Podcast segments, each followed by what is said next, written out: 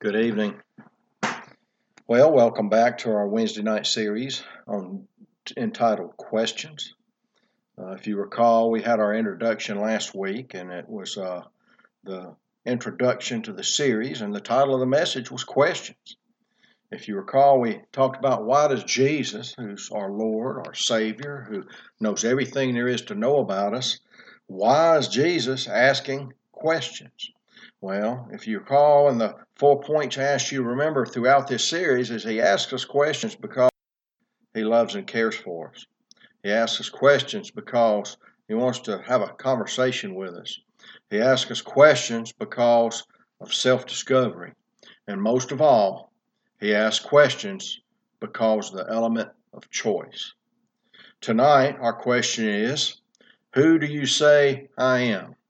Turn your Bibles to Matthew 16, verse 13.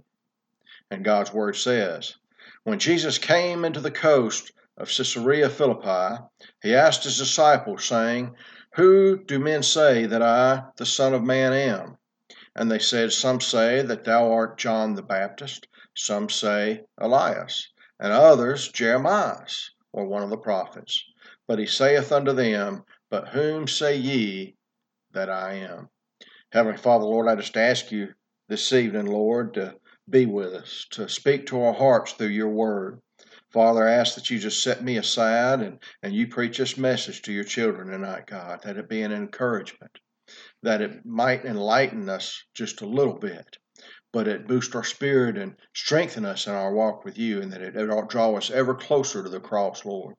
That it draw ever closer to you, our Savior. That draw us ever closer to the Father, Lord. In Jesus' name I pray. Amen. You know, when I was a child, there was a funny game show on that we used to watch in the evening. Now, I know I'm, I'm not this old. Uh, it was called What's My Line?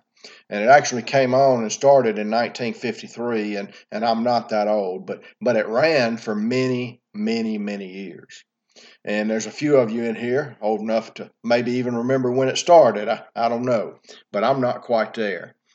Uh, they had a panel of stars blindfolded and then a famous person, a celebrity, an inventor, a politician, or somebody would walk in unannounced and they would sign their name upon the chalkboard.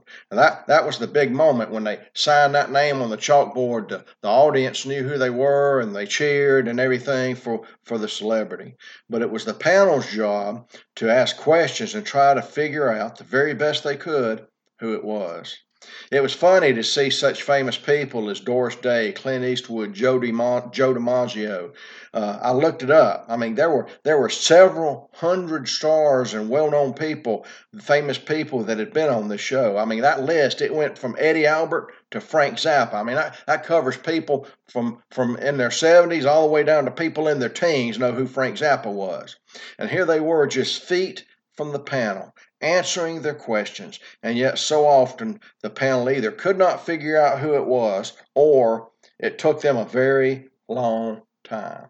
I mean, even a lady, a lady in her time that was probably the most famous and loved first lady this country has ever had, Eleanor Roosevelt. She appeared on that show, and only one person on that panel, after a pretty good length of time, was able to figure out who she actually was. These verses in question, but whom say ye that I am? this question comes at a pivotal point, a transitional point in Jesus' life and Jesus' ministry, and the disciples walk with Jesus. Just before he asked this questions, the Pharisees and the Sadducees, they, they asked for a miracle. They asked to see a miracle. They asked to see a sign from heaven to show who Jesus was. They said, Show us a sign. Show us a miracle. If you're the Son of God, show us a miracle. Show us a sign to prove it. Jesus tells them, He says, You're educated enough, you're intelligent enough that you can predict the weather by the signs of the sky. A red sky at night it means it's going to be a pretty day the next day. A red sky in the morning means it's going to be stormy. He says, You can tell the weather by these things, and yet you cannot recognize the Son of God. You cannot recognize the Son of God. Jesus says that that kind of skepticism, that kind of misbelief, it affects everybody it touches. It's like a disease, it infects everybody that it touches. It blinds them. And Jesus is warning his disciples about it when he asks them, Who do you say I am? It's an important question. It's, it's, it's an, the, the timing of this question is important. Think about it. Those men had been walking with Jesus side by side by side for a couple years now. And it was very important. They'd been seeing his miracles. They, they had been learning and sitting down and hearing Jesus teach to them directly. But it was important that he asked this question because they had to know and understand who he was and what lay ahead to come in the very near future. You see, from this point forward, Jesus began preparing them for his entry into Jerusalem, for his arrest, for his betrayal, for his death. He asked them that question Who do you say I am? In fact, in these verses, he asks two questions Who do you say I am? But he also asks, Who do men say that I am? Can I tell you something very important? Every one of us, every man, woman, and child that has heard the gospel has to answer that question at some point in their lifetime. They've got to. You, you have to answer. That question is asked of you at some point in your lifetime, and you have to answer it. Who do you, who do you, who do you say he is? He's asking that question, and they don't just ask it, he doesn't just ask it at the point of salvation. Even if you've accepted him, even if you're a born again Christian, he asks that question throughout, our, throughout your life because you tend to forget who he is. You tend to forget who it is that saved you. You tend to forget who it is that's working in your life. And, and he'll ask you that question time and time again. And Holy Spirit's, I mean, we're talking about it. It should be asking you that question within your own hearts right now. Who do you say that Jesus is? Who is He in your life? Our answers today and the many answers today are the exact same answers and different answers that have been given since that time all the way to this time by different people. And it's basically three answers. Some answers, like the Pharisee answered there's no sign from heaven, there's no miracle from God, therefore, there is, you are not the Son of God. Today, the way we word that answer, we word it that he's a fictional character. He is a fable that's been handed down from generation to generation to generation to try to control people or to try to make people behave or to try to do this or to try to do that. And it's, it's just a story that's handed down, it's not the truth. I mean, think about it. We're, we're 2,000 years down the road past that. There's many people who really believe that Jesus was just a fictional character.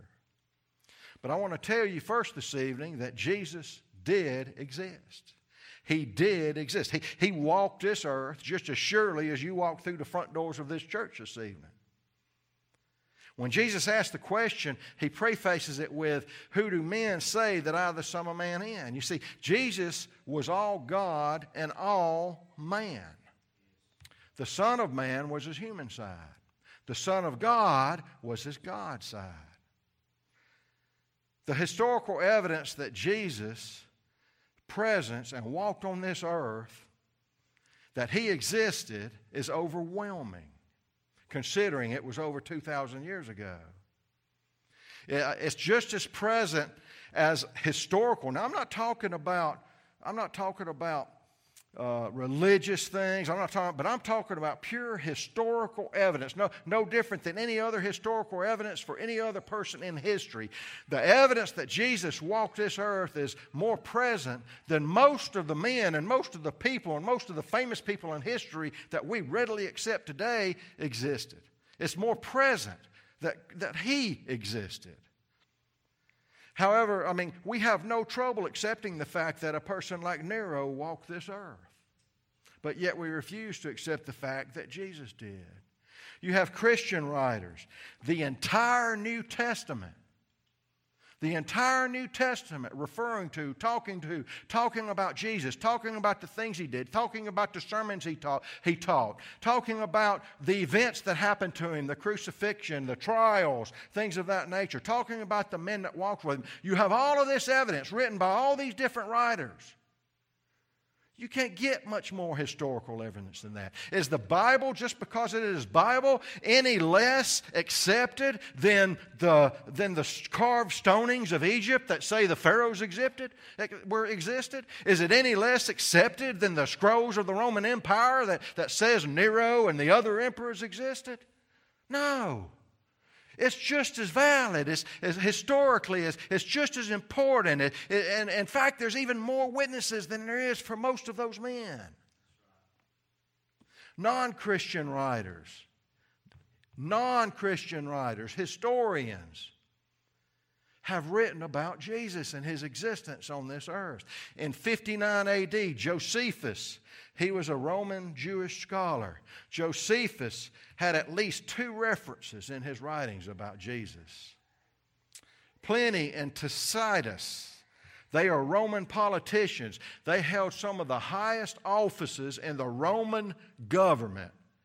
The people who hated Christians, the people who crucified Christians, the people who fed Christians to the lions, that's them. And yet they detailed in their writings, they detailed in their historical documents the crucifixion of Jesus by Pilate. Imagine that. In fact, if you look at the evidence today in its totality, there is more evidence that Jesus existed than other famous people in history we readily accept walked this earth. Have you ever heard of the philosopher Socrates? Very famous.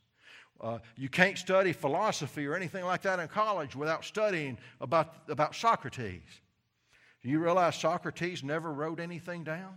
The only reason we believe and trust that Socrates even existed is because of the writings of a few philosophers that were underneath him that referred to him. And yet we readily accept and, and study him in colleges all over America, all around this world, of, uh, of his great philosophy and, and how he was on this earth. But what about Jesus? What about Jesus? He existed. There's no doubt in it. Second, some people today acknowledge that, that Jesus did exist, that he did walk this earth. In uh, other words, they acknowledge him as a Son of Man. They accept that historical evidence we just talked about. But they don't accept the fact he's the Son of God. They accept him as that historical figure, but they refuse to accept the evidence about his deity, about his deity being both God and man. To overcome this belief, there's only one thing that you have to look at the resurrection. So the only thing you have to look at is the resurrection. Man has never and never will be able to resurrect himself. Can't do it. Best way for me, I'm, I, I could probably preach and teach on the resurrection from now until my death, all the details and the different things trying to prove the resurrection to you. I'm going to keep it in short order tonight. I'll refer to Lee Strobel. He's a modern day investigative reporter and was an atheist, a total atheist. You may be familiar with it. He ended up writing the book, A Case for Christ. It was made into a movie just a few years ago. I think it even playing on Netflix right now, amen. But he, took, he looked at all of the evidence and he realized that after his wife became a Christian, after she became born again, and he fought it and he fought it and, and, and he argued with her about it, and I mean, it was causing a problem in their marriage. And he finally decided he was going to put all of his investigative skills to the test. And, he, uh, and the only thing he had to prove, everything about Jesus Christ, everything about trusting in his deity, tied to disproving the resurrection. And he investigated it. He investigated all the historical evidence more in depth than what I've gone into tonight. He investigated the medical evidence about the crucifixion and how it affects the body and all of those things. And, and he came to only one conclusion Jesus Christ was both man and God. And he was born again.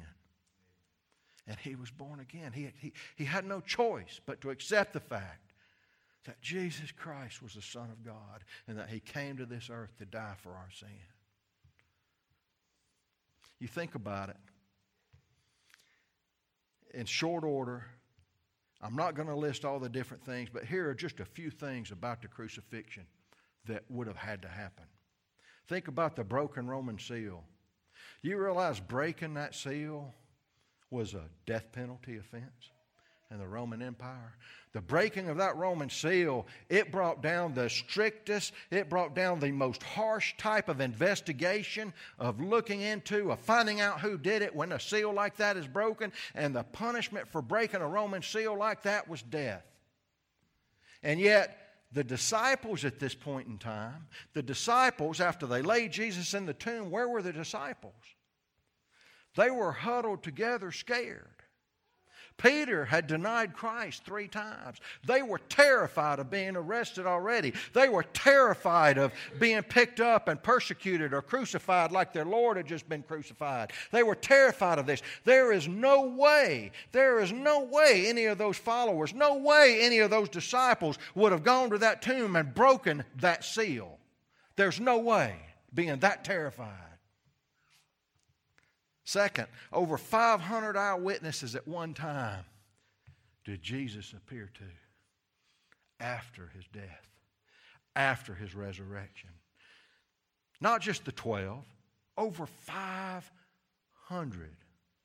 And remember, these people, including the 12, they are, their testimony about seeing or Jesus resurrected oftentimes resulted in their torturous death. Nobody tells a lie to be crucified. Nobody tells a lie to be beheaded. Nobody tells a lie to be put in with the lions. You just don't do it. One person maybe might be stubborn enough, but not all. You think of all the people and all the Christians who testified of Jesus' resurrection and seeing the resurrected Jesus and how they were crucified and how they were tortured and how they were beaten and how they were, how they were killed. And there's no way you carry those things to that kind of punishment. You don't carry a lie to that kind of punishment. The empty tomb. Do you realize that a lie about the resurrection? Wouldn't have been carried out for even an hour in Jerusalem if the tomb had not really been empty. My goodness, you, you, can't have a, you can't have a tornado come through a mile of area in the county without drawing a thousand people out there to look at the destruct, to look at it. If the tomb hadn't been empty, uh, somebody would have known the tomb wasn't empty. You wouldn't have been able to carry that out. You had the Roman guards that went AWOL. You had the grave clothes that were left behind just point after point after point that prove that resurrection. Finally, you either say that he was a fictional character, or a fable, or you say that he was a historical person. For this final point, I just want you to close your eyes. I want you to bow your head for just a few minutes and take a deep breath. And I want you to listen. You say he's either a fictional character or a historical person and denies deity, or when you hear verses like these, for John so loved the world, he gave his only begotten Son, that whosoever believeth in him should not perish, but have everlasting life.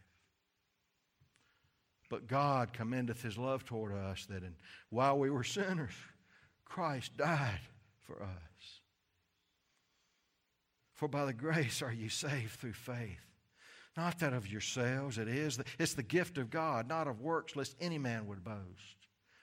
Verily, verily, I say unto you, he that heareth my word and believeth on him that sent me have everlasting life, and shall not come unto condemnation, but is passed from death unto life. When you hear those verses, when you hear those verses, just as Jesus said to Peter in verse 17 of our verses, Jesus answered and said unto him, Blessed art thou, Simon Barjona, for flesh and blood hath not revealed it unto thee, but my Father which is in heaven. When you hear those verses and God Almighty and the Holy Spirit Himself, He opens your mind and understanding. He splits open your heart with that two edged sword of His Word, of the cross. All of a sudden, you open your eyes you open your eyes and you can see the cross because the Holy Spirit has led you there. God has revealed it to you just who Jesus is. You're standing and you're looking up at the Son of God who gave his life for you. You're looking up at the crown of thorns that are, that are upon his head. You're looking up at the nail pierced hands and the feet. You're looking up at his pierced side. You're looking up at that blood covered cross. I once heard a preacher say it, it only took one drop of blood to wash me clean. But I'm going to here to tell you it took every drop of blood to wash me clean. It took every drop of blood. It took every bit of blood he had to wash the sin from this earth. It took every drop of blood he had to wash us clean, to wash that stain of sin. It took every beautiful drop. I'm closing. I'm about to close, but I want you to listen real carefully to this. This is what I've been preparing you for this whole message. I spoke earlier that these verses came at a transitional point in Jesus' life, in his ministry. It, it came at a point to transform the disciples from walking with him in the flesh to preparing for life to walking with him in the spirit. They had to know who Jesus was in order to accept the radical transformation that was to come the life, the death, the resurrection they had to know who he was in order to accept that. You need to know who he is. You need to accept who he is in order to receive and accept the radical transformation that God wants to do in your life. You got to know. You got to trust it. You got to have faith in it. And it's not a transformation under perfection but a transformation under redemption. These verses, these verses contain everything we need to know, everything you got to have for a radical transformation to take place in your life. Verse 16 Simon Peter answered and said, Thou art the Christ, the Son of the living God. That's Jesus Christ at the cross. That's the cross. That's all you need is the cross. Verse 18, he goes down and he says, And I say unto thee that thou art Peter, and upon this rock I will build my church, and the gates of hell shall not tear it down, shall not prevail against it. The cross, Jesus and the cross, and the church. Those are the two things. It's the only two things you've got to have. It's the only two things you have to accept. It's the only two things you've got to surrender to and be a part of in order to radically transform your life. You say, the church, the cross. I've put over my 30 years as a parole officer, I've probably put hundreds of people into treatment. Inpatient treatment, outpatient treatment, 12 step based treatment, psychological based treatment, whatever based treatment, the, whatever fad treatment that, with a fancy name they're giving it this week, kind of treatment. And I can tell you, in all honesty, if I went back and reviewed every case, there probably isn't five of them. I could probably count them on one hand the people that were helped, helped for a lifetime. But the cross, the cross and Jesus Christ has cured more than I can name. You can't kneel at the cross. You can't kneel at the cross and cast your fears, cast your hurts, Cast your pains, cast your faults, cast your sin upon Jesus and not be healed, not be radically transformed. You sit here as a skeptic and you say, I know plenty of people that say they got born again, and yet they're right back on that bar stool six months later. I know plenty of people that say they were born again, and yet they're back using drugs a year later. I know plenty of people that say they're born again and yet they're out in this world doing what it is they want to do and they're not living like a Christian. And I say you're absolutely right. So have I. But that's where the church comes in. That's where the church comes in. I'm not, I'm not saying it's the, the church is the second part of that because I want to fill these seats. I'm not saying that because we want to fill our coffers or we want your money. It's the church because that's the way Jesus ordered it to be. It's the way He ordered it to be. While your salvation secures you, it secures you for an eternity, it secures you to heaven, it secures your eternal life the moment that you accept Jesus Christ. But without the church, that transformation, that transformation while present, will not be seen and will not be evidenced within your life. It might be for a short time, but without the discipleship of the church, without the fellowship of the church, without the love of the church, without the, without the relationships that you have in the church the worshiping, the praying, the, the, the reading of God's Word, the studying of God's Word, the fellowshipping together that transformation will not grow. That transformation will not take hold. That transformation will not grow and draw you closer to God. It will not stay with you. Your salvation will stay with you, but that trial transformation will not. I can't tell you how many people I know that have left out of church and in no time at all they are living the exact same life they lived before they accepted Jesus Christ as their Savior. And I don't know if you ever got the record button to work back there or not, but if you did, I'll edit this out. I know folks that have left our family within the last few weeks, and I talked to one of them the other night. And I've known them for seven years, and I love them. But it was almost like I didn't even recognize them when I talked to them on the telephone. I, who, who was that? I looked at my wife when I hung up and I said, Who was this person I just talked to? And they haven't been gone a month. And it breaks your heart. The cross and the church together is what continues to bind you. When you cast those cares, when you cast those burdens, and you cast those sins upon Jesus and the cross, and you accept Him as your, as your, as your Savior, okay, you are saved for an eternity, and that transformation happens. But you got to, you, you, you got to replace all that bad with something good. You, you got to fill that void. That's the church. That's the love. That's the fellowship that the church provides. James says it better than I ever could. 217. Even so, faith, if it hath not works, is dead, being alone. Being alone. When your faith is alone, you might be saved, but your faith in God to work in your life, your faith in God to lead and guide you, your faith in God to help heal you through, through, through mourning, to help heal you through illness, to help heal you through troubles, to help light your path and, and make you successful and joyful. Your faith in all of that is dead, it, it's not there. So you're so susceptible to put on those old clothes, to fall back into that old sin, even though you're a child of God.